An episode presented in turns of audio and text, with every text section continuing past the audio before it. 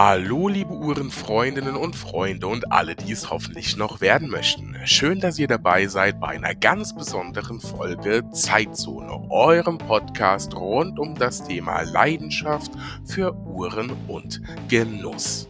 Und in dieser Folge führe ich ein sehr interessantes und tief einblickendes Gespräch mit Inga Duffy Schorukowa, der Tochter von Alexander Shorokhoff, über die deutsche Uhrenmanufaktur Alexander Shorokhoff. Und dass das Ganze so viel mehr ist als das ein oder andere Mikrobrand, das immer behauptet, die Schweizer Uhrenszene zu revolutionieren, sondern dass hier dreißigjährige Geschichte dahinter steckt, voll mit Leidenschaft. Und wenn ich von Leidenschaft spreche, ist es kein Lückenfüller eines Satzes, der euch hier besonders neugierig machen soll, sondern hier brennt die Leidenschaft für Uhren und Kunst am Handgelenk, und das möchte ich euch, das möchten wir euch transportieren. Also lasst euch einfach mal darauf ein, mal weg von den üblichen Herstellern und Marken, die auch hier im Podcast immer wieder eine große Rolle spielen, und taucht gemeinsam mit uns ein in eine besondere, kunstvolle Welt der Uhrenmanufaktur Alexander Shorokhoff. Und mit dabei ist natürlich Mikrobrand-Experte und ja, ein Stück weit gehört er bereits zum Inventar dieses Podcasts Zeitzone, der gute Florian Bach, der natürlich, wer ihn ein bisschen verfolgt, ein absolut leidenschaftlicher Fan von Alexander Shorokhoff, seinen Uhren, seinen Werken und dieser tollen Arbeit, Handarbeit in Deutschland, die da drin steckt, ist. Nun genug geredet. Lasst euch schön ein auf diese Folge, genießt sie und bleibt immer schön weiter dran. Viel Spaß, euer Daniel.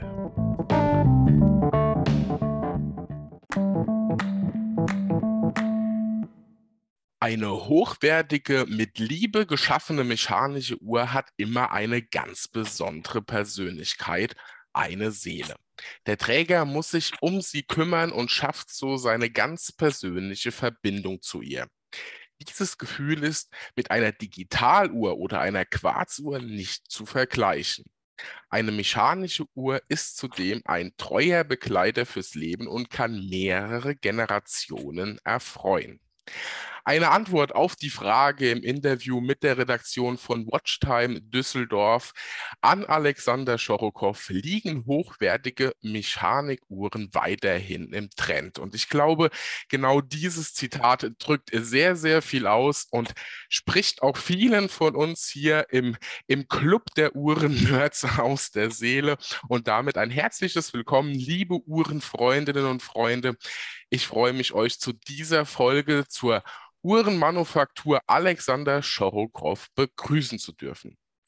Ganz besonders freue ich mich auf meine heutigen Gäste. Das wäre zum einen, ja, das, auch wenn man das natürlich ein Podcast schwieriger sagen kann, aber das bereits bekannte Gesicht hier im Podcast, der gute Florian Bach, alias Flomp neunundachtzig. Ihr kennt den Spruch schon, er ist Uhren-YouTuber und Uhren-Blogger und Alexander Shorokhoff-Fan durch und durch. Und man hat das Gefühl, auch durch sein Engagement für die Marke schon ein Gefühl der Markenbotschafter, darüber hinaus auch ein absoluter Mikrobrand-Experte. Und ja, äh, lieber Flo, ich glaube, besser kann man nicht sagen, warum du heute dabei bist. Herzlich willkommen.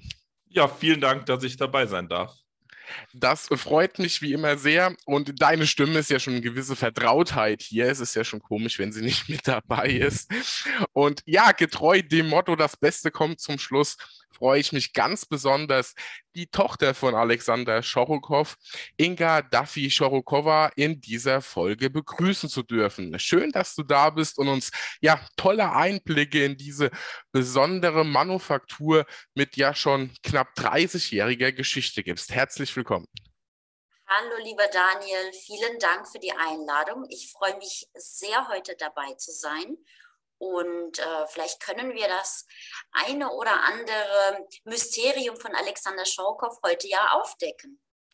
Da bin ich mir sicher. Wir haben ja schon ähm, sozusagen seines Zeichens Flo und ich mit einer Folge über die Manufakturführung bei euch ein bisschen Vorarbeit geleistet und da auch nochmal direkt die Empfehlung, bei Flomp neunundachtzig auf YouTube vorbeizuschauen, denn da seht ihr das Ganze auch nochmal live und in Farbe, über was wir da erzählt haben und auch wahrscheinlich einiges, was wir heute erwähnen. Und ja, liebe Inga, vielleicht gibst du uns zum Einstieg mal so ein Feeling dafür, wer du eigentlich genau bist, äh, was so dein beruflicher Weg final mündend in der Uhrenmanufaktur deines Vaters war und welche Aufgaben du dort betreust und mit Leben füllst. Ja, sehr gerne. Also ursprünglich muss ich das so sagen, dass ich eigentlich am Anfang gar nicht so viel mit der Uhrenindustrie zu tun hatte. Ich habe versucht oder ich habe mein eigenes Ding äh, gemacht sozusagen. Ich habe Modedesign studiert und habe auch ja, sieben Jahre als Modedesignerin gearbeitet und habe dann aber gemerkt, dass das Final für mich doch nicht die Erfüllung meines Lebens sein kann. Und ich habe dann plötzlich einfach so gekündigt und habe mich in eine Schule in Mailand beworben. Das war die European School of Economics. Und dort habe ich dann Fashion and Luxury Goods Management studiert. Und nach diesem Studium habe ich verschiedene Bewerbungen geschrieben und äh, ja, habe ein bisschen meinem Vater in der Manufaktur ausgeholfen bei vielen verschiedenen Dingen, was das Kreative, was das Grafische auch angeht. Und er sagte mir damals, naja, wenn du möchtest, kannst du ein bisschen mehr reinschnuppern in die Manufaktur. Und das habe ich dann auch getan und habe dann auch festgestellt, hm, irgendwie macht mir das sehr viel Spaß und irgendwie arbeite ich dann auch für mich selber oder für meinen Vater. Und das hat mir so viel Spaß gemacht und es hat ja so eine Leidenschaft in mir ausgelöst, dass ich ja seit knapp nun sieben Jahren fest in der Manufaktur arbeite und äh, dort auch den Bereich Marketing und Art betreue, also hauptsächlich alles, was rund ums Marketing geht. Dafür bin ich verantwortlich. Zusätzlich übernehme ich noch den Social-Media-Bereich, die Betreuung ähm, der Homepage und des Online-Shops. Und auch ja, nach wie vor noch so ein bisschen kreative Sachen, Grafiken, Anzeigen, den Katalog gestalte ich auch. Und ab und zu, je nach, ähm, sage ich mal, geografischer Lage, betreue ich auch die Kunden bei mir hier in Oberbayern. Das ist sozusagen hauptsächlich so mein Aufgabenbereich in der Manufaktur. Und natürlich führe ich auch einige Manufakturevents, die wir ja schon mal durchgeführt haben. Da, wo auch der Florian dabei war. Du warst auch live bei uns schon mal in der Manufaktur. Genau so, das wäre so mein Aufgabenbereich. Also man könnte sagen, mit, ja, unter dem Mantel von vielen, vielen Aufgaben auch das, das Sprachrohr von Alexander Shorokhoff nach außen. Ne? So genau, könnte man das sagen. So sagen. Genau, kann man so sagen, ja. Deswegen auch hier im Podcast mit dabei, da kommt das sehr gut, wenn man gut mit Sprache umgehen kann. Und äh, genau. Ja, das klingt auf jeden Fall schon mal sehr interessant und man stellt auch hier wieder fest, so mit, mit äh, Kunst und Kreativität und schöpferischen Dingen habt ihr es in der Familie, um das mal so ganz plump auszudrücken. Aber da werden wir äh, im Laufe dieser Folge noch deutlich genauer darauf eingehen. Doch was ich so spannend finde, jetzt gerade, wo der gute Flo mit dabei ist, ähm, auch mal eine Frage äh, in deine Richtung. Bevor wir tiefer einsteigen in die Welt von Alexander Shorokhoff, würde es mich doch mal sehr interessieren, lieber Flo, ähm, wie du an, äh, oder beziehungsweise wie du auf den Brand damals aufmerksam geworden bist und was dich vor allem, und das ist die entscheidende Frage, dazu gebracht hat, auch so begeistert dran zu bleiben und die, die dich verfolgen und auch wissen, dass du auch die ein oder andere Uhr äh, schon besitzt äh, und wie du darüber sprichst, nicht zuletzt natürlich auch die Manufakturführung, die du äh, organisiert hast, ähm, dafür muss es ja Gründe geben. Wie kann man so ein Fanboy werden wie du? Ja, also wie bin ich mit der Marke in Kontakt gekommen? Gute Frage. Äh, es ist einige Jahre her. Ich weiß es, um ehrlich zu sein, gar nicht mehr, wie lange fünf, sechs Jahre, ich weiß es nicht mehr. Irgendwie so die Range wird es sein. Ähm, über Instagram tatsächlich bin ich aufmerksam geworden. Ich weiß nicht mehr, ob ich durch Zufall über den Account gestolpert bin, ob ich ein Bild gesehen habe, das ein anderer gepostet hat. Äh, schlussendlich, ich bin aufmerksam geworden auf das Modell Gloka, das auch die erste Uhr war, die ich von Alexander Shorokhoff gekauft habe. Und ich glaube sogar, es war mein erstes oder zweites YouTube-Video auf meinem Kanal, das dann auch stattfand über genau diese Uhr. Und ähm, ja, ich mochte es einfach. Ähm, das ist generell eine Eigenschaft von mir. Ich mag es, wenn Leute äh, Mut beweisen und ähm, Durchhaltevermögen haben. Und gerade in der Uhrenbranche ist es natürlich ein einfacher Weg, wenn ich mich an großen Brands orientiere, deren Design adaptiere und damit dann Erfolg habe. Und genau diesen Weg geht ja Alexander Shorokhoff nicht. Sie gehen ihren sehr eigenen Weg. Sie gehen einen Weg äh, mit Art on the Wrist, Kunst am Handgelenk. Das Motto, da kommen wir mit Sicherheit auch noch drauf, äh, eben extrovertierte Uhren zu erschaffen, die eben nicht dem Mainstream komplett entsprechen, sondern durchaus polarisieren können. Und äh, ich finde, dass so etwas zum einen belohnt werden muss, zum anderen entspricht auch das vollkommen meinem Geschmack. Ich bin auch ein eher extrovertierter Typ, der sich nicht in irgendeine Nische packen lässt, sondern gerne ein bisschen polarisiert, sei es vom Auftreten her, sei es vom Äußeren her. Und von daher kann ich mich sehr mit der Marke identifizieren. Und äh, ja, da wir uns auch äh, hinter den Kulissen sozusagen gut verstehen und dann eine gewisse Sympathie vorhanden ist, ist das umso besser, denn für mich zählt auch besonders bei kleineren Brands immer, wer steht hinter der Marke, wer ist dahinter, wer, wer steckt hinter der Marke, wer führt diese Marke. Das passt da alles und deswegen bin ich weiterhin gerne sehr eng mit Alexander Shorokhoff und den Menschen dahinter verbunden. Ja, also ich glaube, das erklärt schon sehr, sehr viel. Äh, für mich nichts ganz Neues, was du sagst, weil ich ja schon relativ oft und viel mit dir darüber gesprochen habe. Aber es zeigt natürlich einige Gründe auf, äh, warum man sich die Marke mal näher anschauen sollte. Viele, die oftmals eher etwas skeptischer sind, wenn es über die drei Zeigeruhr hinausgeht, ähm, auch mal der ganzen Sache eine Chance geben sollten und sich mal ja, etwas tiefer einsteigen. Entweder über die Folgen hier oder natürlich auch über deine Videos und am besten jetzt nochmal so zu guter Letzt mit dem Hau drauf Hammer mit dieser Folge. Wer jetzt noch nicht geguckt hat, ist selbst dran schuld. Ähm, und da ähm, bietet sich doch eigentlich Eigentlich auch eine Frage an. Wir haben ja vorher so über Instagram so ein Q und A gestartet, Fragen, die wir von euch da draußen für diese Folge mit aufnehmen. Da bietet sich jetzt gerade die Frage an, diese Manufakturführung, könnt ihr euch vorstellen, dass es sowas denn noch einmal gibt, in welcher Form auch immer? Ja, Inga, da würde ich dir den Vortritt lassen. Auf jeden Fall. Kann ich sofort in einem Satz ähm, sagen, auf jeden Fall. Die Manufakturführung ist für uns auch als Manufaktur immer etwas ganz Besonderes, weil man lernt auch eben die Menschen, die sich für die Uhren begeistern oder die sich für unsere außergewöhnlichen Uhren begeistern, lernt man auch persönlich kennen. Und es macht auch uns besonders viel Freude, dass man die Menschen, die unsere Uhren tragen, kennenlernt, sie verstehen lernt und auch quasi den Träger der Uhr auch kennenlernt. Das ist ja eigentlich auch nicht so wirklich gang und gäbe, ja, dass man sich dafür wirklich interessiert. Hauptsache Uhr verkauft und damit hat sich die Sache erledigt. Aber daraus können ganz viele verschiedene Freundschaften entstehen. Es, es können diverse andere Projekte entstehen und solche Manufakturführungen, die machen einfach auch super viel Spaß. Nicht nur für mich, sondern auch für unseren Graveur, der auch mit Liebe und mit Leidenschaft unsere Werke graviert, für unsere Uhrmachermeister, die auch gerne mal etwas zu, zu ihrem Beruf erzählen möchten und dementsprechend in so einer kleinen Runde, wie wir es gemacht haben, das waren so um die zwanzig, fünfundzwanzig Teilnehmer, werden wir auf jeden Fall gerne solche Manufakturführungen gerne noch machen. Dem kann ich mich nur anschließen. Ich fand es super, dass wir die Möglichkeit hatten, wir im Sinne von meine Abonnenten und ich, bei euch zu Gast zu sein. Und ähm, ja, nicht nur dann über Video, sondern live und in Farbe sowohl dich als auch die Mitarbeiter kennenzulernen, als eben auch, und das ist ja auch was Besonderes, die gesamte Kollektion mal äh, persönlich zu sehen, anzufassen, anzulegen, äh, von vorne, von hinten, von oben, von unten, komplett alles zu sehen. Und ähm, das äh, ja, sollten wir auf jeden Fall wiederholen. Also von daher an dieser Stelle auch ein klares Ja von mir.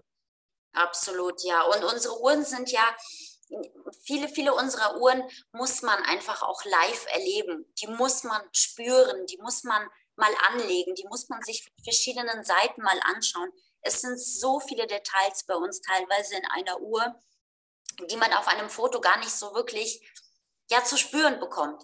Deswegen sind auch solche Manufakturführungen auch wirklich gut dafür da, die ganze Kollektion zu sehen, wie du schon sagst, Florian, und eben auch dieses ganze, diese ganzen Emotionen, die diese Uhren bei uns verkörpern, auch aufzunehmen.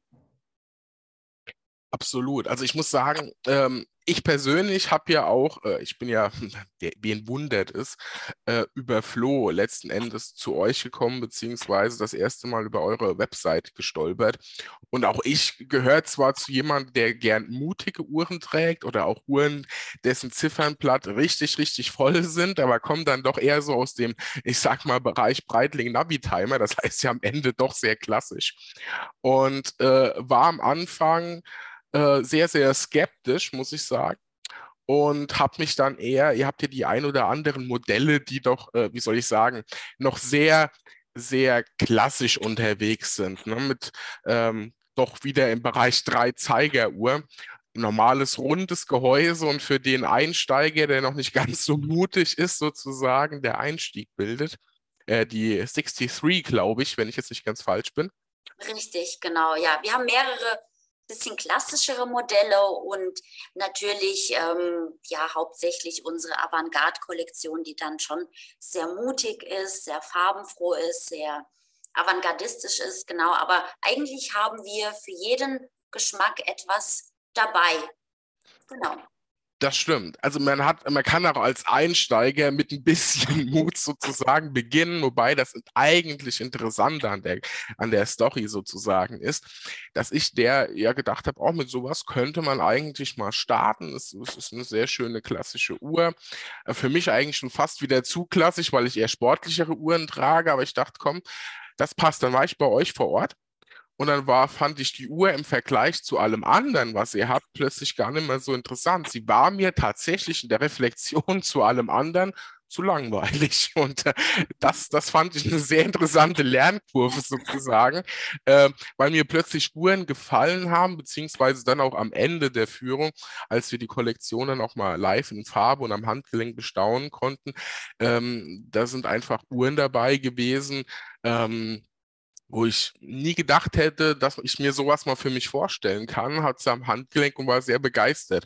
Also es braucht keine hundertzwanzigtausend Euro Hublot, um aufzufallen und Spaß mit dem Handgelenk zu haben. Also ähm, das vielleicht schon mal so als Erkenntnis zwischendrin. Also auch ich, der ja so ein bisschen skeptisch unterwegs war, hat diese Manufakturführung nochmal sehr, sehr abgeholt. Zum einen natürlich, weil man Einblicke kriegt, die man eigentlich nie irgendwo bekommt. So, das ist eigentlich das erste Thema. Dann zu sehen, dass das wirklich alles Handarbeit ist und was da dahinter steckt, gerade wenn ich an das Thema Graveur denke. Ja. Das ist schon sehr, sehr verblüffend und das sieht man halt nur vor Ort. Und dann, das, was ich aber hier schon immer predige, eine Uhr kommt nie so gut wie live vor Ort am Handgelenk. Da kann kein Bild im Internet mitmachen. Und äh, das mal zu sehen, hat mich doch auf, äh, auf vielen Punkten überzeugt und äh, macht den Weg frei für eine Alexander Shorokhoff in meiner Sammlung. Aber da bin ich noch nicht so ganz sicher, welches denn das sein wird. Vielleicht werde ich ja auf der, ähm, auf der Watchtime in Düsseldorf vor Ort nochmal äh, mich inspirieren lassen. Daniel, ich habe gehört, äh, genau, ich habe gehört, du kommst an einen Stand mit Experten und du hast Experten im Schlepptau, also da kann nichts mehr schiefgehen. Die Shorokhoff-Vertriebscrew à la Florian Bach. Ja. Sehr schön. Nein, du bist sehr herzlich willkommen, uns auf der Watchtime in Düsseldorf zu besuchen. Und wir beraten dich oder ich berate dich sehr gerne und da werden wir schon deine passende Uhr finden. Und Dale Carnegie hat mal gesagt, was du in anderen Menschen entzünden willst, muss erst selbst in dir brennen.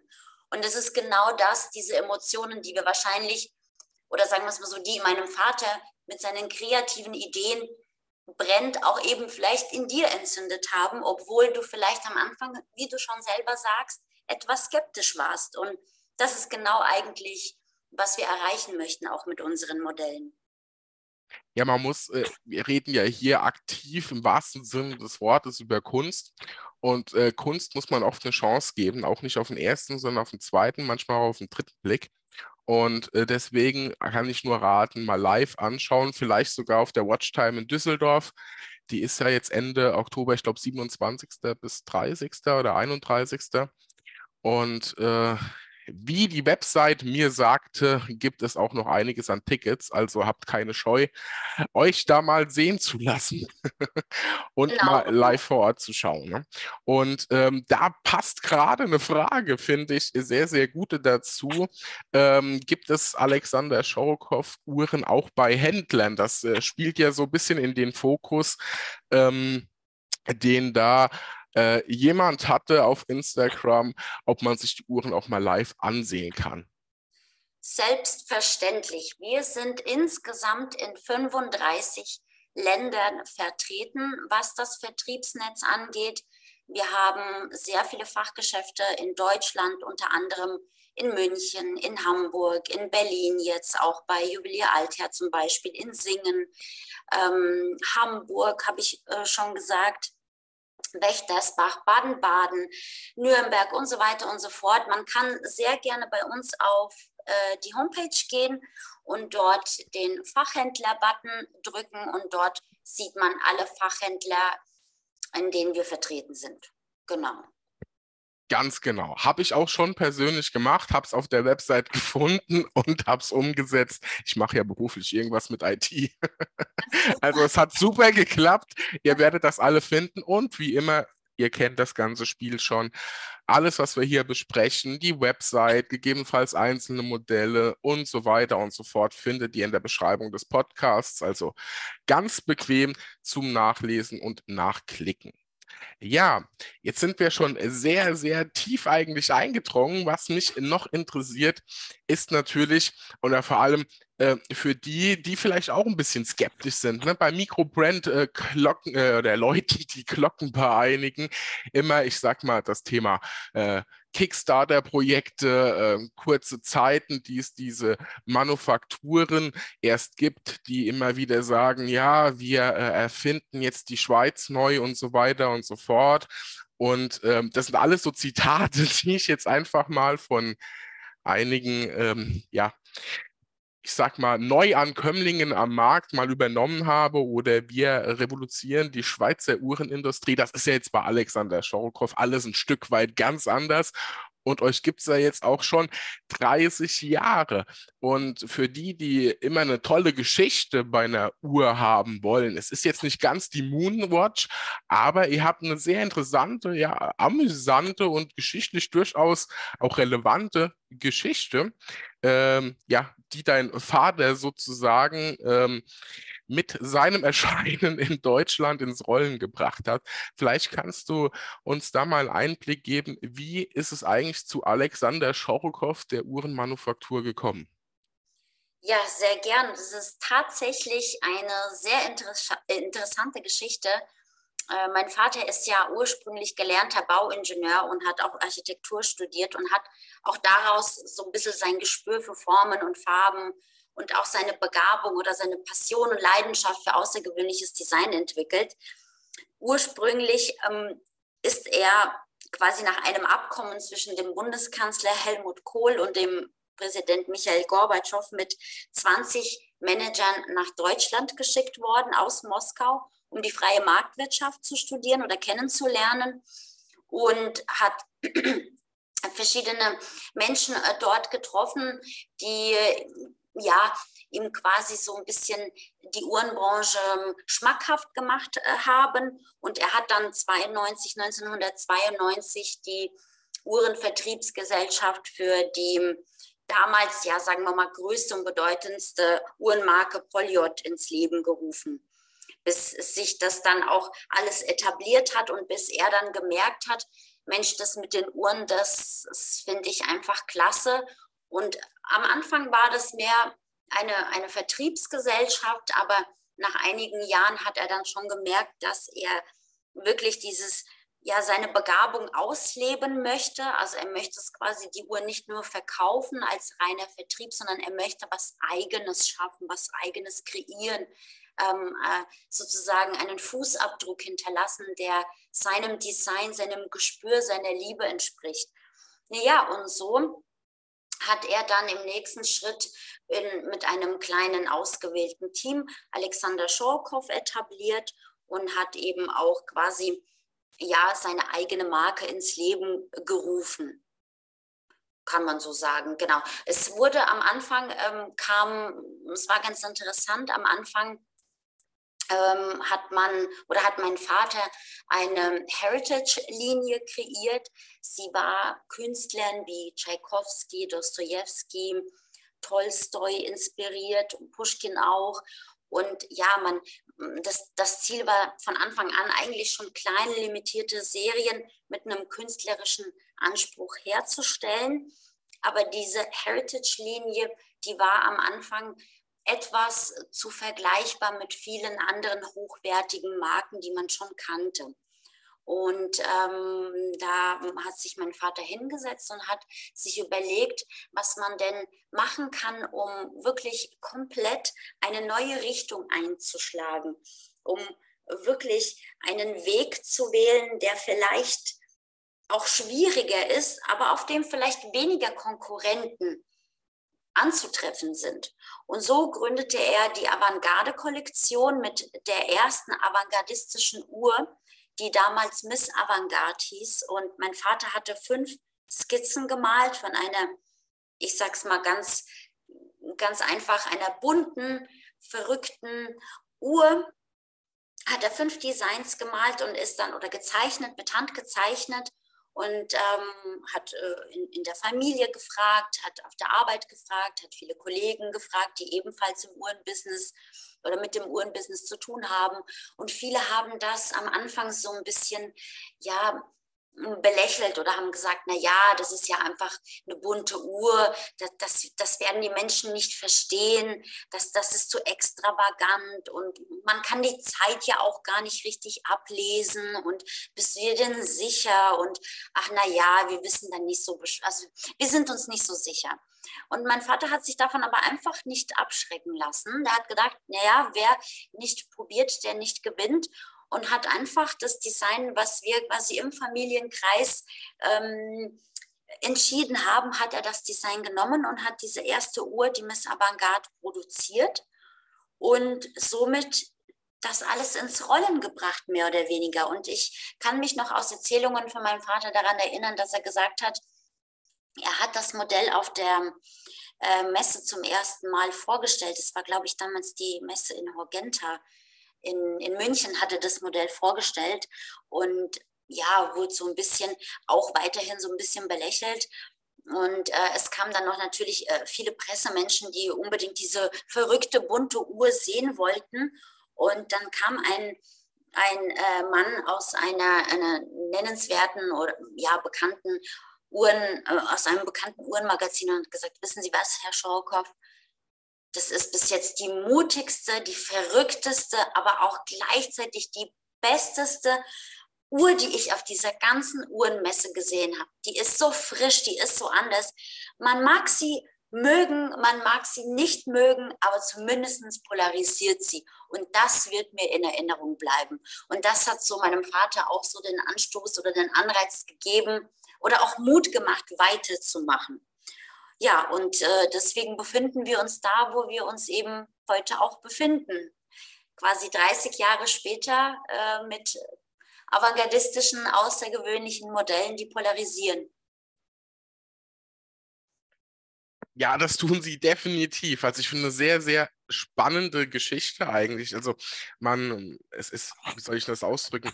Es ist ja ein Mix auch aus so der, der deutschen Geschichte, ne? So, aus, aus welchen Gründen dein Vater quasi nach Deutschland gekommen ist. Yeah. Und ähm, dann zu den zwanzig zu gehören, die äh, quasi äh, ja, eintauchen sollen äh, und unser Wirtschaftssystem sozusagen auch des Westens, ja, ich sag jetzt mal, ähm, banal über, äh, erforschen sollen, um dann äh, auch ihre Schlüsse draus zu ziehen und gleichzeitig packt er ja quasi, er setzt es ja quasi um. Ne? Also ja, ja. Im Prinzip äh, startet er mit einem eigenen Unternehmen dann hier und schafft über dreißig Jahre hinweg etwas ganz Besonderes.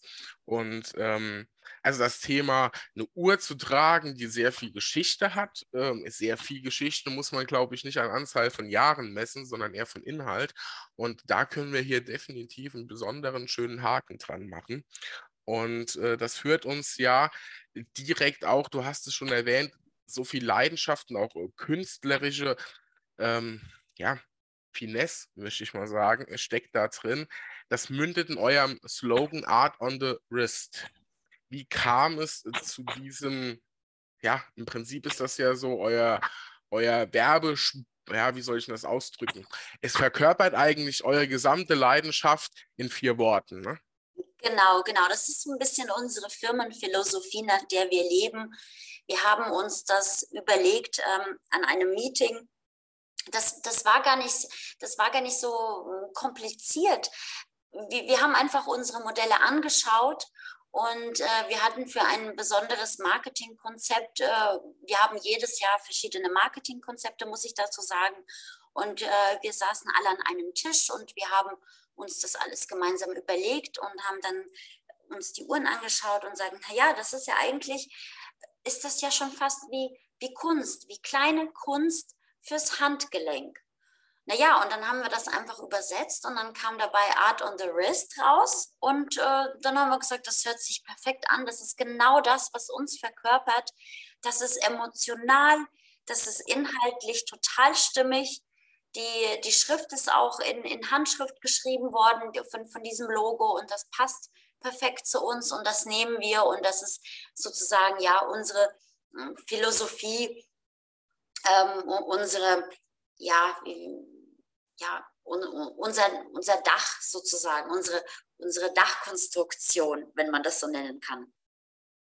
Auf jeden Fall sehr, sehr passend dazu. Es ist auch auf eurer Website, es ist ja auch nochmal ähm, ja, umfangreich beschrieben. Es macht auch richtig Freude, das zu lesen, weil man gefühlt ja schon äh, in dem ja, Schwarz auf Weiß, wenn man es so will, eine gewisse Leidenschaft rauslesen kann.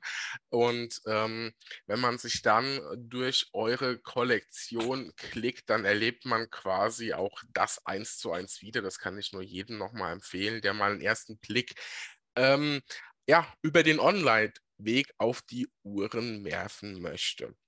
Nun, Ähm, bevor wir nochmal etwas tiefer auf das Künstlerische eingehen, da habe ich nämlich gerade, wenn ich so zurückblicke an die Manufakturführung, doch noch das ein oder andere äh, im Hinterkopf, äh, was es sich, glaube ich, lohnt, mal den, den Menschen, den Zuhörerinnen da draußen mitzuteilen. Ähm, habe ich noch ein, die ein oder andere Frage von euch da draußen, die ich hier mal so mit einwerfen möchte. Ähm, und zwar... Eure Uhren werden auch alle hier in Deutschland hergestellt, ne? Also in Alzenau sozusagen. Genau, das ist richtig, ja. Wir haben in Alzenau unseren Manufaktursitz und äh, dort haben wir siebzehn Mitarbeiter beschäftigt. Und vom Graveur bis hin zum Uhrmachermeister, bis zum Purchasing, bis zum Einkauf, bis zum Service. Ähm, alles ist eben dort in der Manufaktur und dort werden auch die Uhren alle zusammengebaut, geprüft, getestet, zertifiziert, verpackt, verschickt, ähm, bearbeitet, kreiert, äh, also alles, was in so einem Prozess zusammenkommt. Und da hört man ja auch schon raus, ne, wenn du sagst, so ein siebzehn Mann starkes Unternehmen, das ist schon, ähm, ich möchte jetzt mal sagen, in gewisser Weise sehr familiär, gemütlich, in Anführungszeichen, gemütlich eher wahrscheinlich, was Platz und alles vor Ort betrifft. Also da geht es dann schon rund, wenn richtig viele Bestellungen da sind, ne? Ja, definitiv, definitiv. Aber wir managen einen guten Ablauf und natürlich ist, ist bei, bei manchen Schnittstellen kommt es dann manchmal ein bisschen zu Engpässen, aber eigentlich managen wir alles ganz gut und es gibt keine Probleme, jeder versteht sich untereinander und das ist uns auch sehr wichtig. Wir haben Mitarbeiter, die wirklich auch in dem Beruf oder in dem, was sie machen, auch wirklich aufgehen und dass man sich mal irgendwie, wenn irgendwas nicht einig ist, das sehen wir gar nicht als negative als Negativität, sondern eigentlich eher als positiv, weil manche Sachen kommen dann noch besser raus. Und das ist eigentlich äh, sehr schön. Also wir haben wirklich ein tolles Team und ich bin auch froh, ein Teil in diesem Team zu sein und hoffe, dass wir auch weiterhin alle fest äh, zusammen an einem Strang ziehen können. Ja, also das durften wir ja vor Ort äh, erleben und äh, da dieses, wie man schon sagt, bei der Physik, Reibung erzeugt ja auch Wärme. Und genau. Von daher, das braucht man auch, um vorwegzukommen, glaube ich. Und äh, das stärkt nicht nur den Teamgeist, sondern es erzeugt auch neue Impulse, die man braucht. Und wenn man das alles so, ich sag mal, verhältnismäßig kompakt auf einem Raum hat und nicht wie, ich sag mal, in anderen Größenordnungen, an verschiedenen Standorten oder gar Ländern, glaube ich, kann das sogar sehr, sehr fruchtbar sein. Und ähm, ja, lieber Florian, vielleicht kannst du mal berichten. Wir hatten es ja schon mal so ein bisschen angeteasert oder schon mal ein bisschen besprochen aus unserer Sicht, aber nun hast du ja schon mal vor Ort in, in, ja, ein persönliches Video sozusagen gemacht für YouTube, wo du dir in ganz in Ruhe alles, alle Stationen angeschaut hast. Ich war jetzt nochmal in der Manufakturführung dabei, wo wir auch sehr viel Zeit dafür hatten, aber du hast dich ja doch schon nochmal ein gutes Stück mehr damit beschäftigt. Vielleicht kannst du mal so, ich sag mal, als noch Außenstehender ähm, sozusagen mal ein bisschen beschreiben, wie du den Ablauf, die Produktion, wie das so vor Ort läuft, äh, so gesehen hast und was du daran so faszinierend findest. Ja, also im Prinzip habe ich zwei Sichtweisen auf das Ganze. Zum einen die als Kunde, weil ich wohne jetzt nicht so weit weg, dass die Fahrt für mich nicht machbar wäre. Das heißt, oft, wenn ich mir eine Uhr näher angucke oder wenn ich eine Uhr erworben habe, dann hole ich sie ab bei Alexander Shorokhoff. Das heißt beispielsweise eben diese Kundensicht. Ähm, da habe ich dann äh, zu tun mit der Frau Kuhn, die nimmt mich in Empfang. Ich habe einen Raum, wo ich dann die Uhr sehen kann. Das ist sehr herzlich, das ist sehr familiär. Man hat die Möglichkeit, die Uhr auch nochmal in Augenschein zu nehmen. Man nimmt die Uhr dann mit und geht wieder. Das ist die Sicht, die ich als Kunde hatte, die ich habe, wenn ich nicht in dieser Manufakturführung bin, ähm, wenn ich praktisch keine Insights habe. Das ist aber nicht negativ gemeint, sondern es ist ein positiver Ablauf, weil wer lässt schon seine Kunden in die Manufaktur Uhren abholen? Das sind die wenigsten. Ja, also das muss man als etwas Positives herausstellen, dass es überhaupt diese Möglichkeit gibt. Die tieferen Einblicke kriege ich natürlich bei so Events wie eben der Manufakturführung und Besonderheiten, äh, wie eben Tag der offenen Tür und, und, und. Das ist dann meine zweite Sicht, die ich sozusagen habe als Fan, Schrägstrich YouTuber, äh, der mir eben die Möglichkeit eröffnet, dann so Events zu starten, wie es damals bei der Manufakturführung war. Und da war es tatsächlich genau so, das kann ich unterschreiben, wie Inga es sagt. Es ist ein kleines, familiäres Team, was ich immer sehr wichtig finde, auch aus äh, einem persönlichen Hintergrund heraus. Es ist ein Familienunternehmen und genau so wird dort gearbeitet, nämlich familiär. Und ähm, das ist eine, ein Unternehmen, was mit siebzehn Leuten sehr viel stemmt. Das heißt, es wird natürlich jedem Einzelnen viel Arbeit abverlangt, aber trotzdem wirkte jeder entspannt mit Freude bei der Arbeit und gerade bei der Manufakturführung, beispielsweise beim Graveur im Raum. Da staute es sich so ein bisschen, weil jeder wollte natürlich mal gucken, ey, wie funktioniert das, wie wird da graviert und wie funktioniert der Schritt A vor dem Schritt B und so weiter. Da wurde das mit einer Seelenruhe abgearbeitet und jeder hatte die Möglichkeit, da mal über die Schulter zu gucken und ich kann mir sehr gut vorstellen, dass das repräsentativ ist, auch für den normalen Arbeitsalltag und für den normalen Arbeitsablauf. Und ich finde es beispielsweise super, dass auch die Uhrmacher äh, im Zertifikat, das man bei der Uhr dazu bekommt, vermerkt sind. Sprich, wenn dann die Uhr zum Service kommt oder sollte ein Problem mal mit der Uhr auftreten, ist nachvollziehbar, welcher Uhrmacher hat die Uhr eigentlich zusammengebaut. Sprich, dieser kriegt im Optimalfall dann auch die Uhr wieder auf den Tisch und so hat derselbe Uhrmacher, der damals die Uhr zusammengebaut hat, die Uhr auch wieder zum Service oder zur Reparatur. Und auch das zeugt für mich davon, dass ein äh, familiäres, gut strukturiertes Unternehmen die Möglichkeit bietet, in, in kleinen Einheiten trotzdem viel zu stemmen und die Möglichkeit eben nutzt, die Uhren nicht wie an einem Fließband x-beliebigen Mitarbeitern zu geben und der, der halt gerade Zeit hat, macht es, sondern die Uhr wird speziell zu dem gegeben, der sie gebaut hat und damit er sich auch wieder damit befasst, da er sich mit dem Modell eben am besten auskennt. Das ist so äh, das, was ich praktisch für Eindrücke habe sammeln können und was mir positiv in Erinnerung geblieben ist. Ja, also ich kann das nur aufgreifen, was du sagst. Das fand ich damals, äh, ja, man muss ja schon wieder sagen, damals, das Jahr ist schon wieder fast rum, unglaublich, fällt mir so auf, während ich darüber rede. Ähm, vor einigen Monaten sozusagen ist mir das sehr äh, im Gedächtnis hängen geblieben. Ähm, wir kennen das ja, oder zumindest die, die sich damit beschäftigen, gerade bei großen, durchaus sehr angesehenen Uhrenherstellern, mit einem Krönchen auf dem Ziffernblatt wird sozusagen jeder kleinste Arbeitsschritt von einer Person gemacht. Äh, die macht nichts anderes. Also immer dieselbe Schraube da reindrehen, wo sie hingehört und Co. Und hier bekommt man eine Uhr, die von A bis Z von einer Person gebaut worden ist. Und äh, wenn die Uhr zur Wartung und Co. wieder zurückgeht, geht sie auch zu dieser Person. Und das schafft natürlich auch nochmal eine ganz andere Verbindung zur Uhr, wie ich finde, sogar allerdings auch zur Arbeit, ähm, weil derjenige, der die Uhr rausgibt, ja auch weiß, er gehört nicht zu einem großen anonymen Haufen, um das mal negativ zu formulieren, sondern sein Name steht quasi mit auf der Uhr. Und ähm, das finde ich äh, sehr, sehr interessant, aber zeigt auch ein Stück weit auch das Selbstbewusstsein, was man hat und wie man die Uhren produziert. Und da kommen wir auch, ähm, bevor wir da vielleicht nochmal äh, auf die, den Ablauf äh, so zu sprechen ähm, kommen, fand ich es sehr, sehr interessant, äh, auch damals äh, zu hören. Damals klingt schon so, als wäre es vor zehn Jahren gewesen.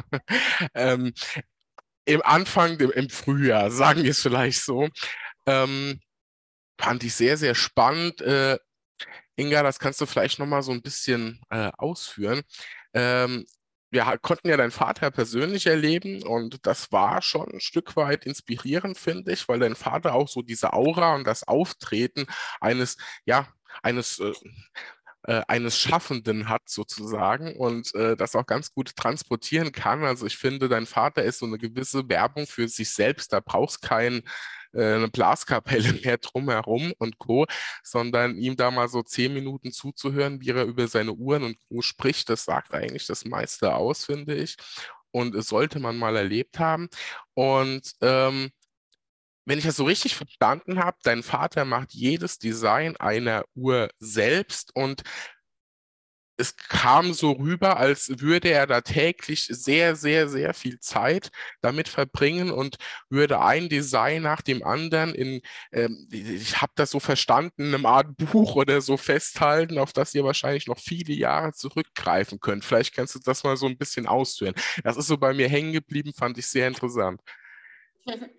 Ja, Daniel, vielen Dank erstmal für das schöne Kompliment und du wirst mir das nicht glauben, aber selbst ich kenne meinen Vater schon sehr lange und in manchen Situationen, wenn er mir bestimmte Geschichten erzählt, die er erlebt hat, ähm, höre ich ihm sogar selber so gerne zu, weil er wirklich so schön und so emotional und polarisierend reden kann, ja, dass es eigentlich auch teilweise mich immer noch berührt, obwohl ich ihn ja schon sehr lange kenne.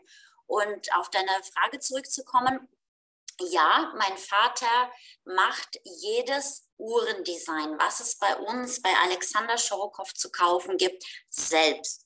Also er macht das ganz auf die altmodische Art und Weise. Er hat ein Blatt Papier, er hat einen Bleistift zuerst und äh, bunte Stifte natürlich auch und äh, designt und kreiert wirklich erst zuerst auf Papier sein Design. Und mh, wie lange das dauert, ist, ist teilweise sehr unterschiedlich. Er, er bekommt seine Designs sehr oft auch auf vielen Reisen, die er tätigt, mit vielen Menschen, mit denen er in Kontakt kommt, ähm, bei vielen Kunstausstellungen, äh, Museen, die er besucht. Ja? Wenn ich zum Beispiel ein, ein kleines Beispiel nennen darf, er war vor ein paar Jahren in Mexiko äh, auf der Reise, auf einer Geschäftsreise und hat dort in Mexiko das Frida Kahlo Museum besucht. Und er war von der Frida Kahlo an sich als Person so begeistert und sie hat sie, ihn so fasziniert, dass er Frida Kahlo eine Uhr gewidmet hat, die Los Cranios. Ich weiß nicht, ob der eine oder andere sie kennt, aber nach diesem Podcast wird der eine oder andere bestimmt diese Uhr mal bei uns auf der Homepage anschauen wollen. Und das ist so die Inspiration. Man, wenn man die Uhr anschaut, dann weiß man genau, woher diese Verbindung kommt. Und es ist eine reale Geschichte, eine interessante, reale Geschichte, die zur Uhr passt, die wirklich aus, aus ihm selbst, aus seinen Emotionen, die er da dort erlebt hat in diesem Museum oder in dieser Kunstausstellung, eben in eine Uhr transferiert wurden. Und das ist das, was auch jede Uhr so besonders macht. Dann gibt es natürlich noch Designs, die er mal im Kopf hatte, an denen er auch etwas länger arbeitet, weil sie vielleicht für ihn am Anfang noch nicht perfekt oder noch nicht ausgearbeitet genug sind. Wir haben zum Beispiel, wir stellen dieses Jahr noch die Babylonian drei vor. Das ist der Nachfolger der Babylonian eins und der Babylonian zwei. Zum Beispiel die Babylonian eins kam in zweitausendvierzehn raus. Das heißt, seit der ersten bis zum dritten Modell sind jetzt nun fast ja, acht Jahre vergangen. Und manchmal kann es auch etwas länger dauern für ein Design. Oder nehmen wir die Revolution Avantgarde, die auch der Florian selbst hat. Das hat auch fast knapp zwei Jahre gedauert, bis man die Konstruktion dieses transparenten Gehäuses mit diesen Stegen und den, ähm, den, den Formen, äh, den asymmetrischen Formen drin gestalten konnte, bis man das technisch so umsetzen konnte, bis das insgesamt dieses Design ergeben hat, was schlussendlich dann auch für meinen Vater sich schön an gefühlt hat oder perfekt angefühlt hat, und dann er hat dann die Uhr dann dadurch dann produziert. Also es gibt verschiedene Inspirationswege, es gibt verschiedene Zeiträume, in denen ein Design zum Leben erweckt wird durch ihn, und ja, so ungefähr funktioniert es. Und nachdem eben so eine Handskizze kreiert worden ist von meinem Vater, kommt das dann natürlich auch in unsere Grafikabteilung, und dann wird auch eine technisch, ein technisches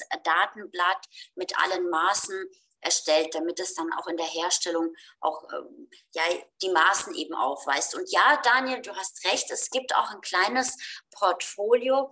Mein Vater hat, ja, oder sagen wir es mal so, er designt manchmal in unmöglichen Situationen. Ja, manchmal fällt ihm was in der Sauna ein, manchmal irgendwie auf der Autofahrt, und dann hat er auch so ein Büchlein, wo er Sachen rein skizziert, und das kommt dann alles in eine große Mappe, und da gibt es ganz viele Designs, die, die er kreiert hat, die er schon, schon in seinem Kopf hat, die jetzt vielleicht noch nicht umgesetzt worden sind, aber eben schon auf ein quasi, quasi ein kleines Portfolio, worauf man eben zurückgreifen kann. Aber ich sag's äh, euch beiden, an Ideen mangelt es meinem Vater definitiv nicht. Das, das hast du schön gesagt, das kann ich mir auch sehr, sehr gut vorstellen. Und äh, es, ist, es mündet ja auch wieder ähm, aktuell in das, dem ein oder anderen neuen Modell, wo wir dann noch gleich mal drauf zu sprechen kommen, schon ein bisschen mal was anteasern können. Ähm, Interessant ist auch dabei, auch da schließe ich eine Frage an, die über Instagram gestellt wurde, ob auch Sonderanfertigungen so nach eigener Fasson ähm, möglich sind. Und ja, es ist halt immer so eine Frage, aber wie lang kann so etwas dauern? Das ist ja etwas, kommt wahrscheinlich auch einfach auf die Komplexität an. Aber kann man bei euch so eine Uhr einfach so komplett nach eigener ja, Idee gestalten lassen? Beziehungsweise auch das Ziffernblatt ist ja das Hauptgestaltungsmerkmal, schätze ich mal. Absolut, ja. Wir machen, sage ich mal, customized Anfertigungen, also komplette Uhren auf Kundenwünsche. Der Florian kann da auch sehr gerne was dazu erzählen. Er hat jetzt auch vor kurzem seine eigene Florian Bach Uhr von, von Alexander Shorokhoff bekommen, und wir machen das sehr, sehr gerne.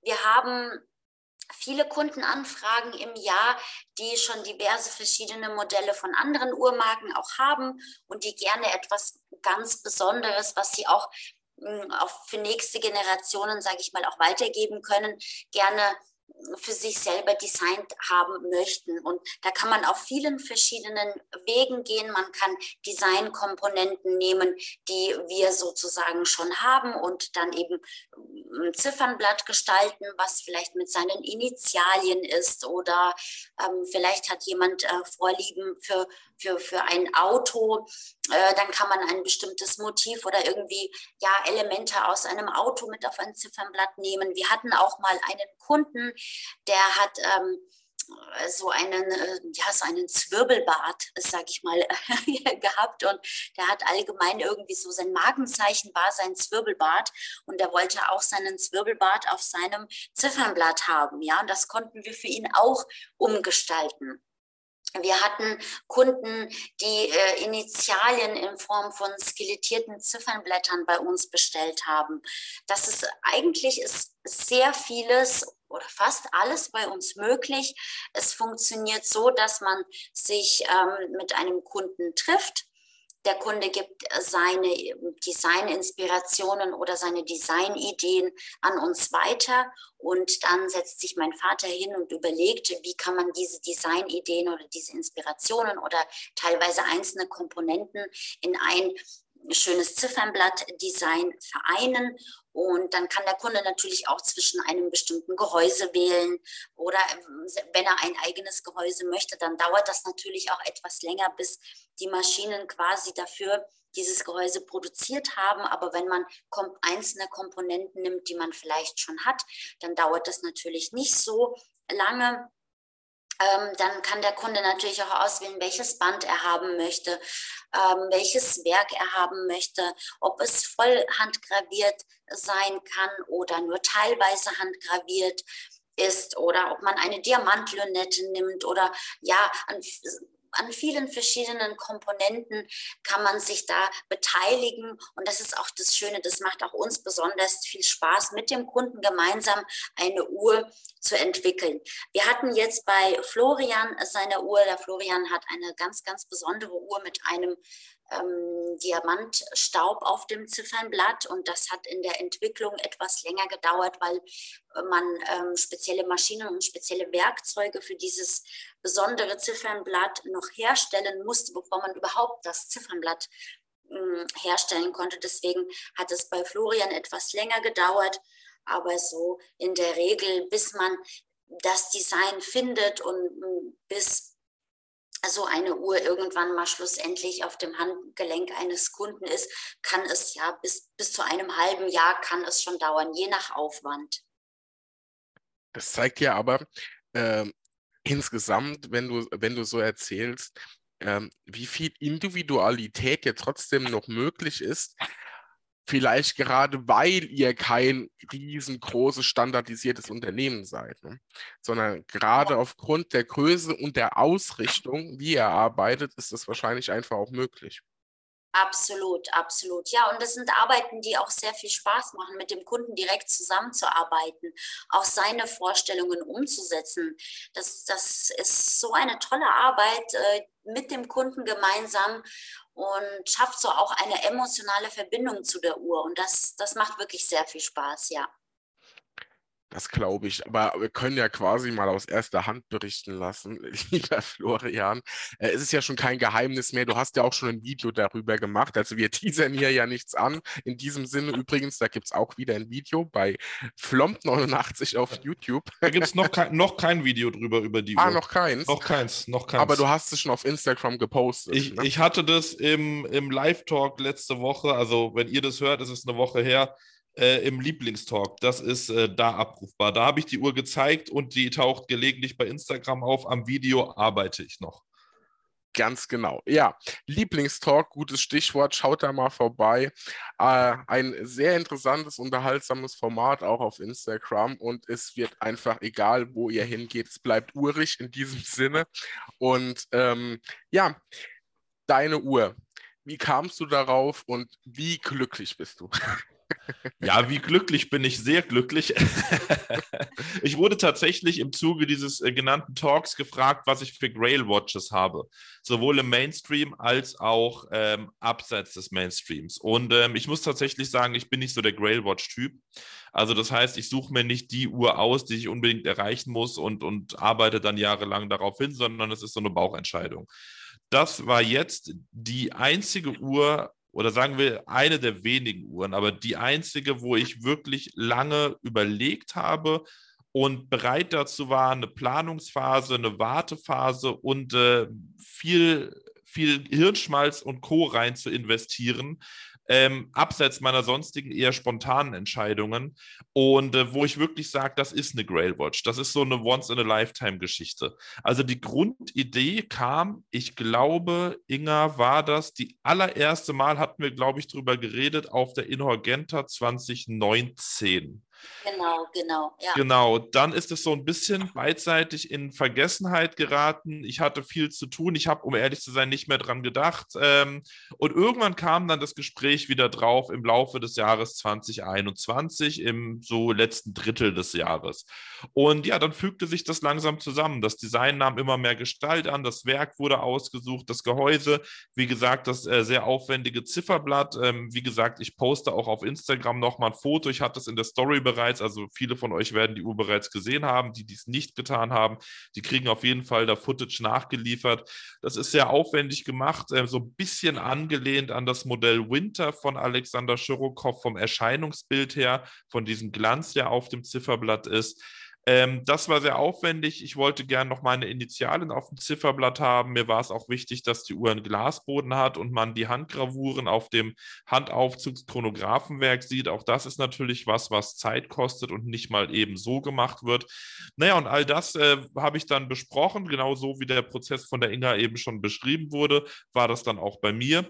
Und das ging dann ein paar Mal hin und her. Ein paar Ideen wurden verworfen, ein paar Ideen wurden abgeändert, ein paar gingen glatt durch. Und lange Rede, kurzer Sinn, so kam es dann, dass ich im, ich glaube, Juni diesen Jahres dann meine Uhr in den Händen gehalten habe und die sehr, sehr gerne und sehr intensiv getragen habe. Und unter anderem war das dann auch meine Hochzeitsuhr dieses Jahr, sowohl beim Standesamt als auch bei der freien Trauung. Und damit ist es jetzt nicht nur eine individuelle Uhr, da es sie nur einmal gibt, sondern auch emotional aufgeladen, individuell. Und ich glaube, was Besseres gibt es eigentlich nicht. Das stimmt, ja. Also äh, da sind wir wieder im Prinzip am Anfang des Ganzen bei dem Zitat, das ich verlesen habe, dass eine Uhr eben so, ich sage jetzt mal plump gesagt, ein treuer Begleiter fürs Leben sein kann, soll und eben auch damit verbunden, äh, ja, den Träger, die Trägerin, die Leidenschaft da wecken soll und muss. Und äh, das hat es hier ja wohl offensichtlich gemacht. Und ich denke mal, da wird nur noch ein Video kommen, oder? Dass man sich das mal anschauen kann. Ich bin auf jeden Fall dran, wobei tatsächlich, es ist nicht zu unterschätzen, die Uhr zu filmen, ist eine der größten Herausforderungen ever. Das Zifferblatt, äh, also wer mich sieht auf der Watchtime, ich werde sie aller Wahrscheinlichkeit nach mitnehmen, ähm, gerne mal drauf ansprechen. Ähm, die muss man live sehen, die muss man wirklich live sehen, weil das Zifferblatt wirkt entweder sehr schlicht, oder es blinkt so, dass der Autofokus der Kamera und genauso auch der manuelle Fokus hoffnungslos überfordert ist. Ähm, die Uhr so einzufangen, dass es ihr so gebührt, wie ich es gerne hätte, hat mich bisher vor aktuell noch nicht lösbare Herausforderungen gestellt. Deswegen dauert es mit dem Video noch ein bisschen. Ich bin dran. Das ist aber definitiv etwas, was live wirken muss. Am besten in einem schönen Kunstlicht oder im Sonnenlicht. Ähm, und dann ist das, ist das wunderbar. Also wenn ihr mich seht und äh, ich habe die Uhr gerade mit, gerne drauf ansprechen. Ich zeige sie euch liebend gern. Sehr interessante Anekdote an dieser Stelle. Ja, ähm, gehen wir mal wieder weg äh, von den äh, Sonderanfertigungen, die ja irgendwie gefühlt jede Uhr von euch zumindest optisch auf den ersten Blick so ist und nichts von der Stange, definitiv nicht. Ähm, bevor wir uns zum Schluss mal noch ähm, ja, einen kurzen Blick auf die Kollektion werfen und mal so einen Ausblick dessen geben, was denn da noch so kommt, beziehungsweise auch so eure Highlights. Ich spreche schon mal oder teaser mal diese Unique-Modelle an äh, für euer dreißigjähriges Jubiläum, was ihr ja schon das Jahr über sehr interessant äh, betreibt. Ähm, möchte ich demjenigen oder derjenigen noch... Ähm, die noch so, de, de, der Eindruck so ein bisschen fehlt, was so eine Uhrenmanufaktur in Deutschland eigentlich bedeutet, dass da Leidenschaft, Kunst und vieles drinsteckt, haben wir, glaube ich, schon herausstellen können. Doch ähm, du hast vorhin gesagt, ja, wenn da so eine Skizze oder ich sag mal so ein Design wirklich fertig ist, umsetzbar ist, dann ähm, was geschieht damit, bis es am Schluss eine Uhr ist? Kann man das so in, ich sag mal, kurzweilig zusammenfassen, wie das bei euch abläuft? Ja, also das Design wird eben kreiert, dann kommt äh, das Ziffernblatt in äh, die technische Ausarbeitung. Es wird dann quasi mit allen Maßen eben eine technische Zeichnung angefertigt. Die kommt dann weiterhin zum Lieferanten. Der Lieferant fertigt uns erste Muster an. Passend dazu oder zwischenzeitlich wird dann ähm, das Gehäuse dazu ausgewählt, das passende Band dazu ausgewählt. Man entscheidet sich, was für ein Werk reinkommt, und man entscheidet sich dann, welche Limitierung, je nach Aufwand auch und je auch nach Preiskategorie wird auch die Limitierung festgelegt. Ähm, bei vielen Modellen hat es auch einen, eine Verbindung zur künstlerischen Aussage des Ziffernblatts. Und ähm, ansonsten, genau, wartet man, bis, das, äh, bis sozusagen der erste Prototyp vom Ziffernblatt zurückkommt.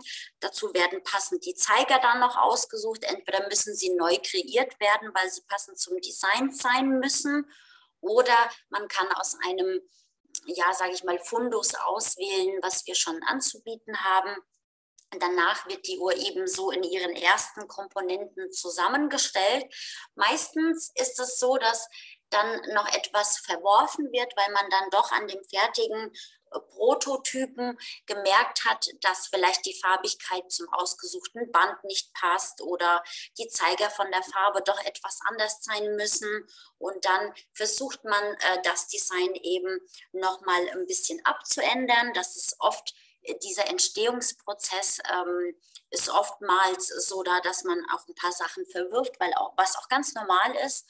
Und äh, genau, und bis man sich dann eben entscheidet, setzt man diese einzelnen Komponenten fest. Und wenn man das gemacht hat, geht es dann eigentlich an die Produktion. Genau, das ist so sozusagen der schnelle Ablauf. Und davon wird ja, also von der Produktion und der Umsetzung, sehr, sehr viel dann bei euch direkt in Alzenau gemacht. Also ich sag mal, klar, die Uhr, die Uhrmacher, die die Uhr zusammenbauen, aber auch gerade das Thema Gravieren, was ich sehr faszinierend fand. Vor allem, wie man so eine filigrane Arbeit machen kann, sich dabei mit zehn Leuten unterhalten und nicht mal hingucken muss. Ja, ja, das finde ich immer noch schwerst faszinierend für jemanden, der mit zwei Fingern auf der Tastatur schreibt und dann noch hinschauen muss. Aber ähm, ja, also diese, genau, diese Schritte genau. Und die Herstellung läuft dann bei euch in Alzenau. Genau, genau, das ist, das ist ein gutes Stichwort, gut, dass du das auch nochmal angesprochen hast, Daniel. Das war jetzt so im, im Schnelldurchlauf. Natürlich, wenn man sich für ein bestimmtes Werk entschieden hat, dann wir ähm, benutzen ähm, äh, Schweizer Werke und teilweise auch sehr seltene russische Werke. Wir stellen noch keine eigenen Uhrwerke her, aber wir stellen eigene Module her, für zum Beispiel Regulatoren oder Chronoregulatoren. Also da sind wir schon so weit, dass wir einige Module selbst auch herstellen können. Aber komplett ein Uhrwerk, da sind wir auf jeden Fall noch dran. Und das ist auch eine der Zukunftsvisionen von Alexander Shorokhoff. Aber um das Ganze nochmal zu erklären, wir benutzen die Uhrwerke ja nicht so, wie wir sie bekommen. Jedes Uhrwerk wird nochmal veredelt und wird handgraviert und wird auch komplett auseinandergenommen, um eben diese einzelnen Teile Hand zu gravieren und auch zu veredeln, die Schrauben zu bläuen und so weiter und so fort. Und danach wird auch dieses Uhrwerk wieder vom Uhrmachermeister komplett zusammengebaut und zertifiziert und natürlich davor noch getestet. Genau, und kommt dann dementsprechend in die Uhr. Und die einzelnen Uhrwerksteile werden dann auch von unserem Graveurmeister, vom Sebastian, dann auch handgraviert, jedes einzelne Teil. Genau, also je nach Aufwand der Uhr und je nachdem, was das Design, ob, ob es dem Design der Uhr entspricht. Und daneben sitzt eine Dame, die die Ziffernblätter noch bemalt, ne? Das äh, Genau, genau, das haben wir auch. Das machen, wir machen aber viel ähm, auch in diesen Sonderanfertigungen, dass wir auch bemalte Ziffernblätter haben. Äh, wir arbeiten da mit einer guten Künstlerin zusammen. Die Dame, die du gesehen hast bei uns in der Manufaktur, die hat das, ähm, das Gehäuse seitlich emailliert von unserer Candy Avantgarde. Die hat... Ähm, Das Gehäuse ist besonders an der Candy Avantgarde. Die hat ein Mittelteil, also das Gehäuse ist aus drei Teilen gefertigt. Und das Mittelteil ist entweder mit Golddraht oder, oder Edeldraht bestückt oder eben auch emailliert. Und das wird bei uns auch alles in Handarbeit gemacht. Genau, aber einzelne Komponenten des Ziffernblatts können wir auch ebenfalls emaillieren, was die Dame auch gemacht hat. Äh, wenn wir ein Ziffernblatt haben, was komplett handbemalt ist, dann nennt man das Miniaturmalerei, und wir machen das auch mit einer guten, äh, renommierten Künstlerin, die mit einem ähm, Marderhaarpinsel arbeitet. Also sie hat quasi ein einziges Borstenhaar von einem Marder und sie malt eben mit diesem Pinsel dieses Miniaturgemälde fast schon auf diesem kleinen Ziffernblatt. Genau. Das machen wir auch sehr gerne, auch je nach Kundenanfrage. Wir haben aber auch für unsere Unique-Kollektion, die du vorhin schon angesprochen hast, auch für unsere Unique-Kollektion eben umgesetzt in einer Limitierung nur von einem Stück, weil das wirklich auch sehr, sehr aufwendig ist und sehr zeitintensiv ist, solch ein Ziffernblatt unter einem Mikroskop oder mit einer Lupe wirklich detailgetreu zu malen. Genau.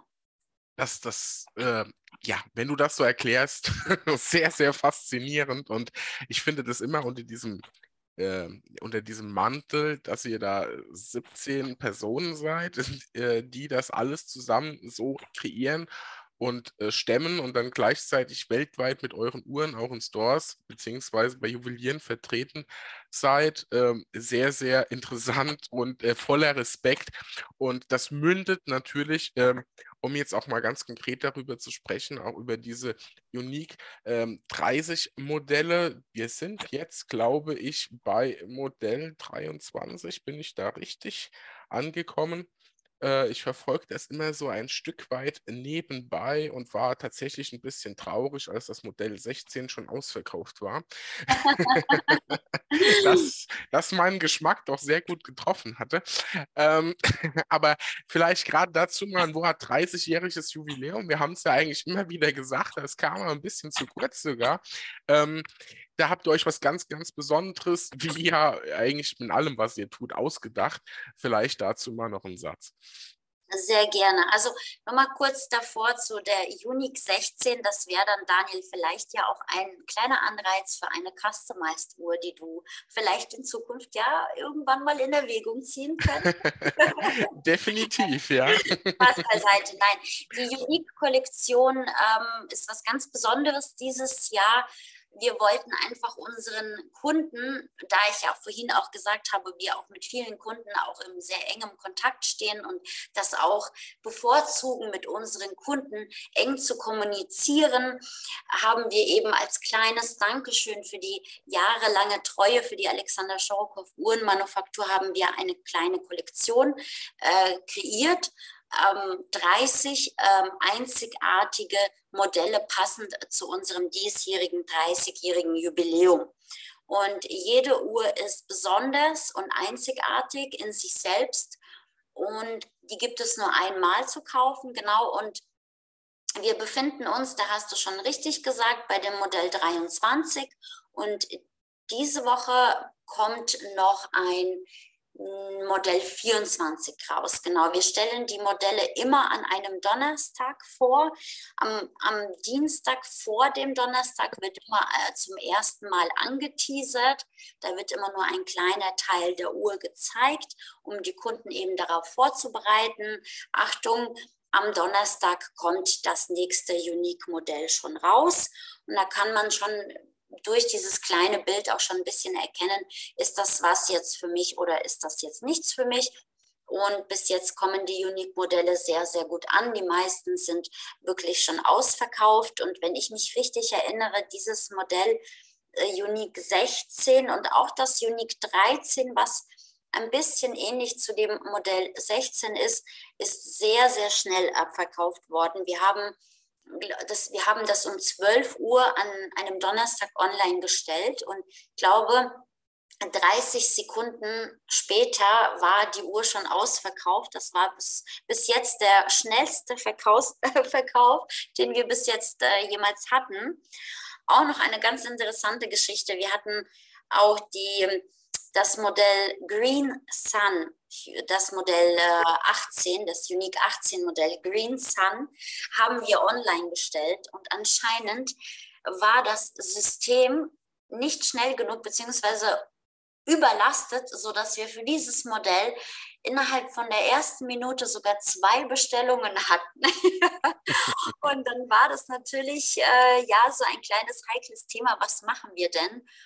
Und wir haben beide Kunden angeschrieben und haben gesagt, ja, wir wissen nicht, wie, wie das äh, technisch passieren konnte. Sie haben sich jetzt beide diese Uhr gekauft und wir haben sie leider nur einmal da. Und da hat sich Gott sei Dank der eine Kunde dann äh, dafür entschieden, für, für ein anderes Modell sich entschieden. Somit war der andere Kunde sozusagen glücklich, dass er dieses Modell dann doch noch haben konnte, ja. Das ist, ist echt sehr faszinierend und äh, ich habe es ja auch gerade alle vor mir, zumindest alle dreiundzwanzig Uhren mhm. aktuell. Und äh, ich verlinke euch auch mal den direkten Link dorthin in der Podcast-Beschreibung. Vielleicht ist ja ein Modell für euch dann dabei von den ja, sieben, die dann quasi noch kommen, immer donnerstags. Und ähm, viele Hersteller sagen, äh, limitieren ja Uhren. Ne? Also ich sag mal, aber limitiert auf fünftausend, auf zehntausend. Hier hat man halt eine Uhr limitiert auf ein einziges Stück. Das heißt, auch nicht ihr habt noch ein Modell davon. Oder habt ihr da irgendwie noch ein Referenzmodell dazu? Nein, nein, nein, nein. Diese Modelle gibt es tatsächlich wirklich nur einmal. Und wenn man sich mal durch die ganzen Modelle mal durchschaut, wir haben Modelle, die haben komplett handgravierte, veredelte Ziffernblätter. Sowas kann man nur einmal machen, ja, wenn wir zum Beispiel die Candy Crisscross nehmen als Beispiel oder die Lucky dreizehn. Das sind alles Modelle oder die Chrono Crisscross, das Unique fünfzehn Modell, das sind alles Ziffernblätter, die komplett von Hand graviert wurden. Die, die kann man kein zweites Mal herstellen, so wie sie sind. Also das, das funktioniert gar nicht. Oder wenn man zum Beispiel die Babylonian Unique nimmt, das ist so ein Modell, was eben diese Miniaturmalerei ist, was eben mit einem Borsten Marderhaarpinsel gemalt wird. Das, das kann man nur einmal machen. Und alle Modelle, die man wirklich da auf dieser Seite sieht, diese, die gibt es wirklich nur einmal. Wir haben natürlich so Kollektionen wie zum Beispiel diese, äh, die letzten Modelle, die zweiundzwanzig Unique, zweiundzwanzig Unique dreiundzwanzig, da sind die Ziffernblätter ähnlich, ja, aber dadurch, dass die Uhr ein besonderes Gehäuse hat oder eine besondere Beschichtung oder ein anderes Ziffernblatt oder andere Zeiger, macht es die Uhr in sich doch einzigartig. Und so wie die Uhren dort zusammengestellt worden sind, äh, so gibt es diese Uhren nur einmal und wir werden auch in Zukunft äh, im nächsten Jahr oder nach zwei, drei Jahren auch keines dieser Modelle auf irgendeine Art und Weise nochmal neu zum Leben erwecken. Das ist doch auf jeden Fall sehr spannend, gerade für die, die Uhrensammler, die auch sammeln aus einer gewissen ähm, ja, Rarität heraus. Die werden hier natürlich bedient und äh, ja, sehr, sehr faszinierend. Ich kann euch nur sagen, schaut euch das Ganze mal an, allein was da so für Modelle dabei sind. Da ist schon, das macht sehr viel Spaß. Ja, ähm, kommen wir so langsam zur Zielgeraden und da gehört natürlich zwei Dinge dazu. Einmal die Watchtime in Düsseldorf kombiniert mit aktuellen bzw. neuen Modellen von euch und so einen kleinen Ausblick in die Zukunft. Was erwartet uns Ende Oktober auf der Watchtime bei euch und was sind aktuell die neuen Modelle, die ihr herausbringt bzw. vielleicht so ein bisschen teasert, was so in der Pipeline ist? Mhm. Gerne. Also wir haben jetzt unseren Nachfolger des Neva-Handaufzugs bereits vorgestellt. Das ist der Neva Chrono in drei Farbigkeiten. ebenfalls der, der gleiche Inspirationsweg der bereits bekannten Neva, nur eben als Chronograph, als Automatikchronograph. Und äh, das ist, Modell ist schon raus. Ein besonders äh, schönes Modell, was mir persönlich auch gut gefällt, ist die Vintage sieben. Wir haben viele Anfragen gehabt für Modelle, Uhrenmodelle mit einem kleineren Gehäuse. Ähm, und aufgrund dieser hohen Nachfrage auf kleinere Gehäuse mit einem besonderen Ziffernblatt haben wir eben diese Vintage sieben kreiert, die einem in einer Größe von neununddreißig Komma fünf Millimeter auf den Markt kommt. Dann eine besondere Uhr, wirklich, also man kann schon fast sagen, eine kleine Weltneuheit. Das ist dieses Jahr und ich glaube für die nächsten Jahre, ich glaube für mich persönlich eine Uhr, die meine Emotionen nie wieder so entfachen wird, wie diese Uhr es entfacht hat, ähm, ist das Modell Char. Es ist eine Kugeluhr, es ist eine absolut komplett runde Uhr in einem Durchmesser von fünfundzwanzig Millimetern. Diese Uhr ist wirklich sehr besonders. Sie hat eine Einschraubenkonstruktion, die wirklich das so ermöglicht, dass die Uhr komplett rund kreiert werden kann. Auch das äh, Sapphirziffernblatt oben drüber hat eine halbrunde Form, die eben sich in dieses Gehäuse so einfügt, dass es eben wirklich eine komplett runde Form wird. Und ich finde, sowas habe ich persönlich noch nirgendwo gesehen. Ich finde das super, super avantgardistisch. Ich finde das total außergewöhnlich. Und ich habe gerne äh, zu meinem Vater gesagt, Papa, ich habe bald Geburtstag, ja.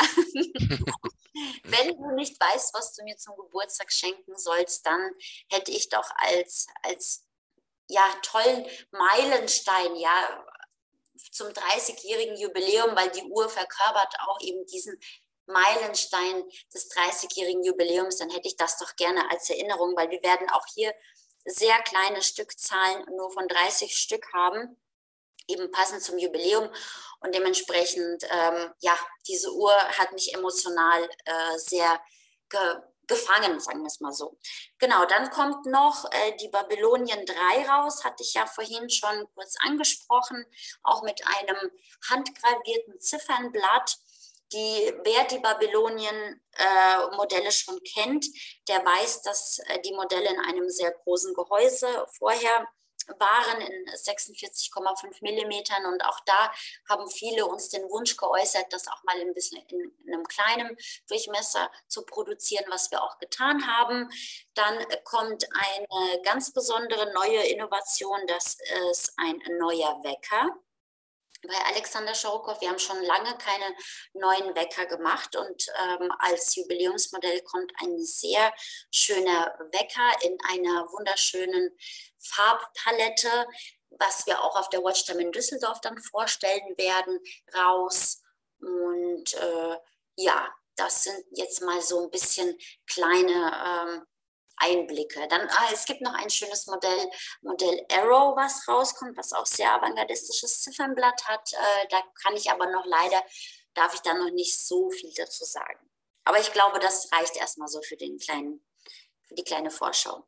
Also, was man auf jeden Fall merkt, ist, dass neben dem Platz für das, ich sag mal, den ja großen künstlerischen Anteil und für diese Vielfalt, die ihr auch an Uhren habt, immer gesehen auch ein Stück weit auf äh, die Größe von euch auch insgesamt, dass ihr da noch so viel Platz auch habt für Innovation. Das macht das Ganze nochmal sehr, sehr interessant und äh, ich muss auch sagen, wenn man sich, zumindest wenn man sich ein Stück weit mit Uhren auskennt, und ich glaube, da gehören wir in diesem Kreise definitiv schon mal dazu, finde ich es auch immer wieder sehr, sehr ähm, ja, angenehm zu sehen, zu welchem Preis ihr das Ganze auch umsetzen könnt. Also es ist jetzt nicht so, dass man hier, ähm, ähm, ja, ich sag mal, äh, klassische Klassische Preise im, im, im Segment auch der, der Swatch Group und Co. kommt man hier völlig aus, um eine sehr, sehr schöne und total andere Uhr zu kriegen.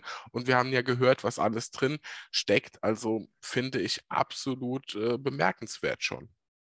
Vielen Dank. Ja, bei den Preisen versuchen wir auch wirklich sehr transparent unseren Kunden gegenüber zu sein. Das heißt, unsere Preise spiegeln eigentlich die realistischen Werte oder die realistische Wertigkeit der Uhr auch wieder. Wir haben eben noch nicht diese riesengroßen Marketing-Etats, die wir an bestimmte Prominente zahlen.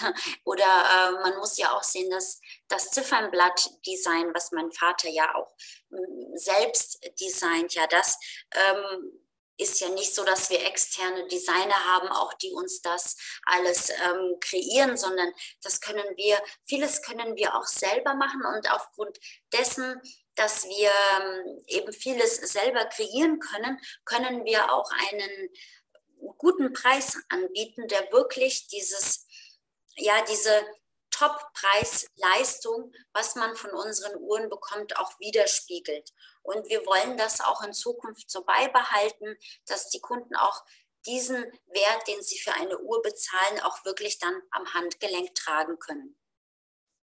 Dann bleibt eigentlich ja nur zu sagen, wie ich es ganz gerne mache, gerade wenn ich ähm, im Gespräch bin mit Manufakturen, der, der große Dreier-Check, Innovation, Leidenschaft und Geschichte. Wir haben alles mit an Bord und dazu hat es nur dreißig Jahre gebraucht, wahrscheinlich auch schon früher, aber ähm, ich finde absolut interessant äh, zu hören, auch wie du erzählst, du, du brennst ja dafür, mich dafür, dass das kriegt man ja auch über die Tonspur schon sehr schön äh, mit.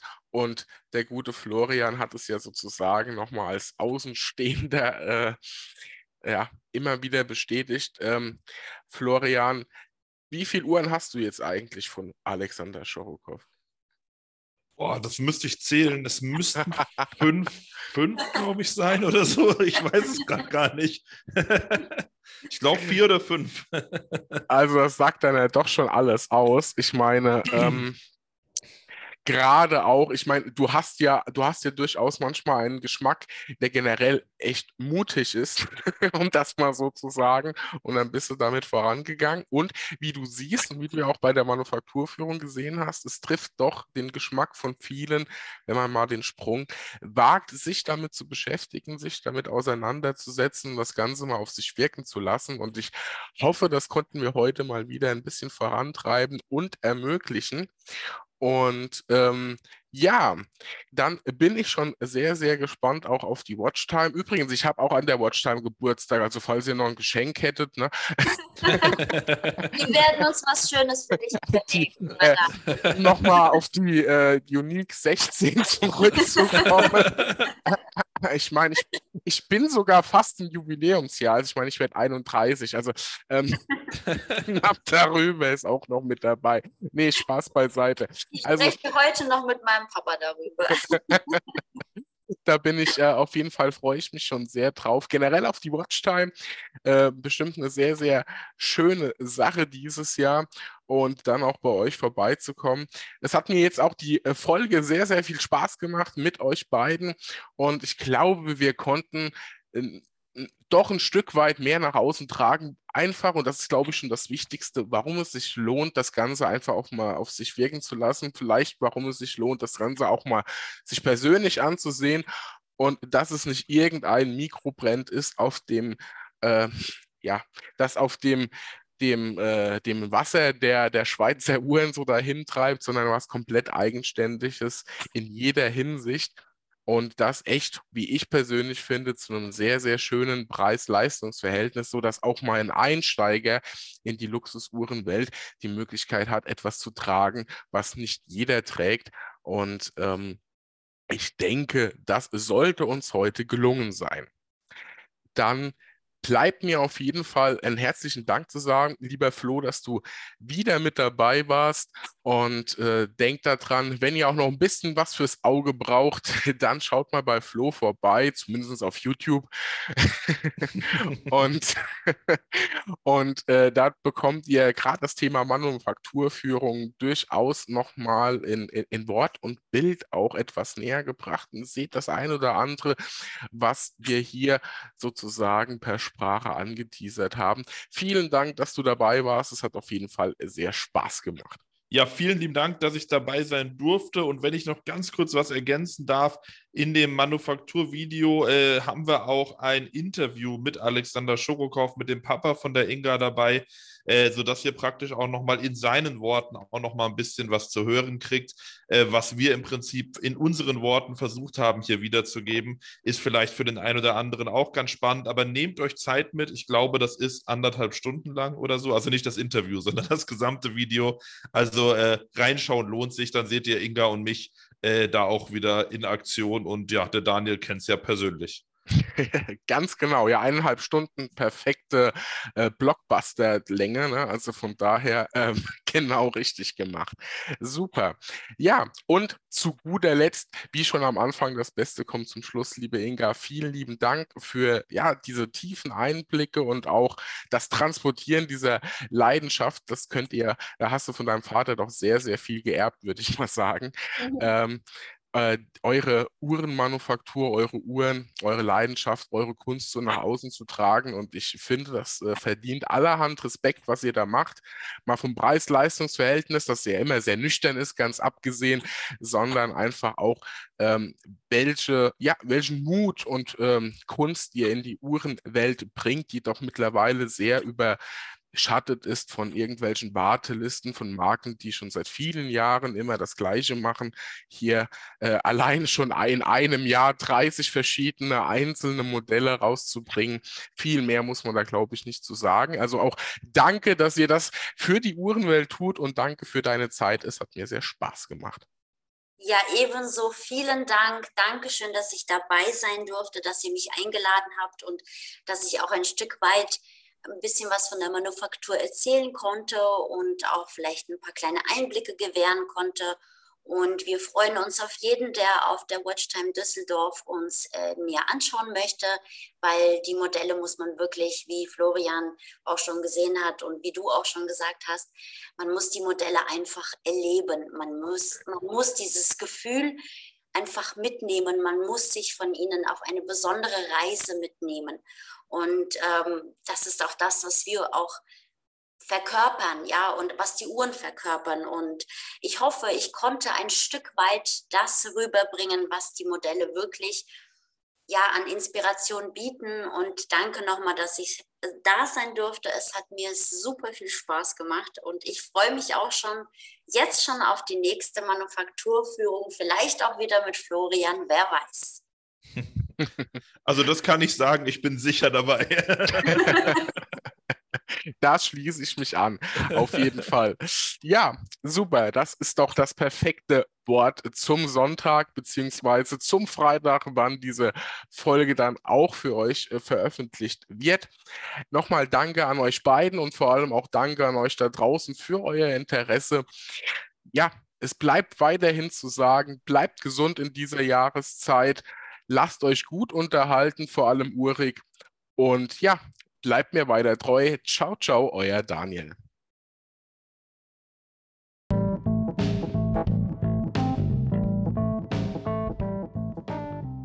Das war's mit dieser Folge von Zeitzone, eurem Podcast rund um die Themen Uhren, Zeit und Genuss. Um direkt zu erfahren, wann eine neue Folge für euch erscheint, könnt ihr diesen Podcast bei eurem Streamingdienst abonnieren bzw. ihm folgen. Wenn ihr zu den Podcast-Folgen den passenden Content in Form von Bildern und Videos haben möchtet und immer auf dem Laufenden bleiben wollt, dann folgt mir gerne bei Instagram unter Zeitzone Zeitzone-Podcast oder bei Facebook unter Zeitzone. Ihr möchtet direkt mit mir in Kontakt treten, dann könnt ihr das per Mail an kontakt at zeitzone dash podcast punkt de tun. Vielen lieben Dank euch, ich freue mich auf euch, euer Daniel.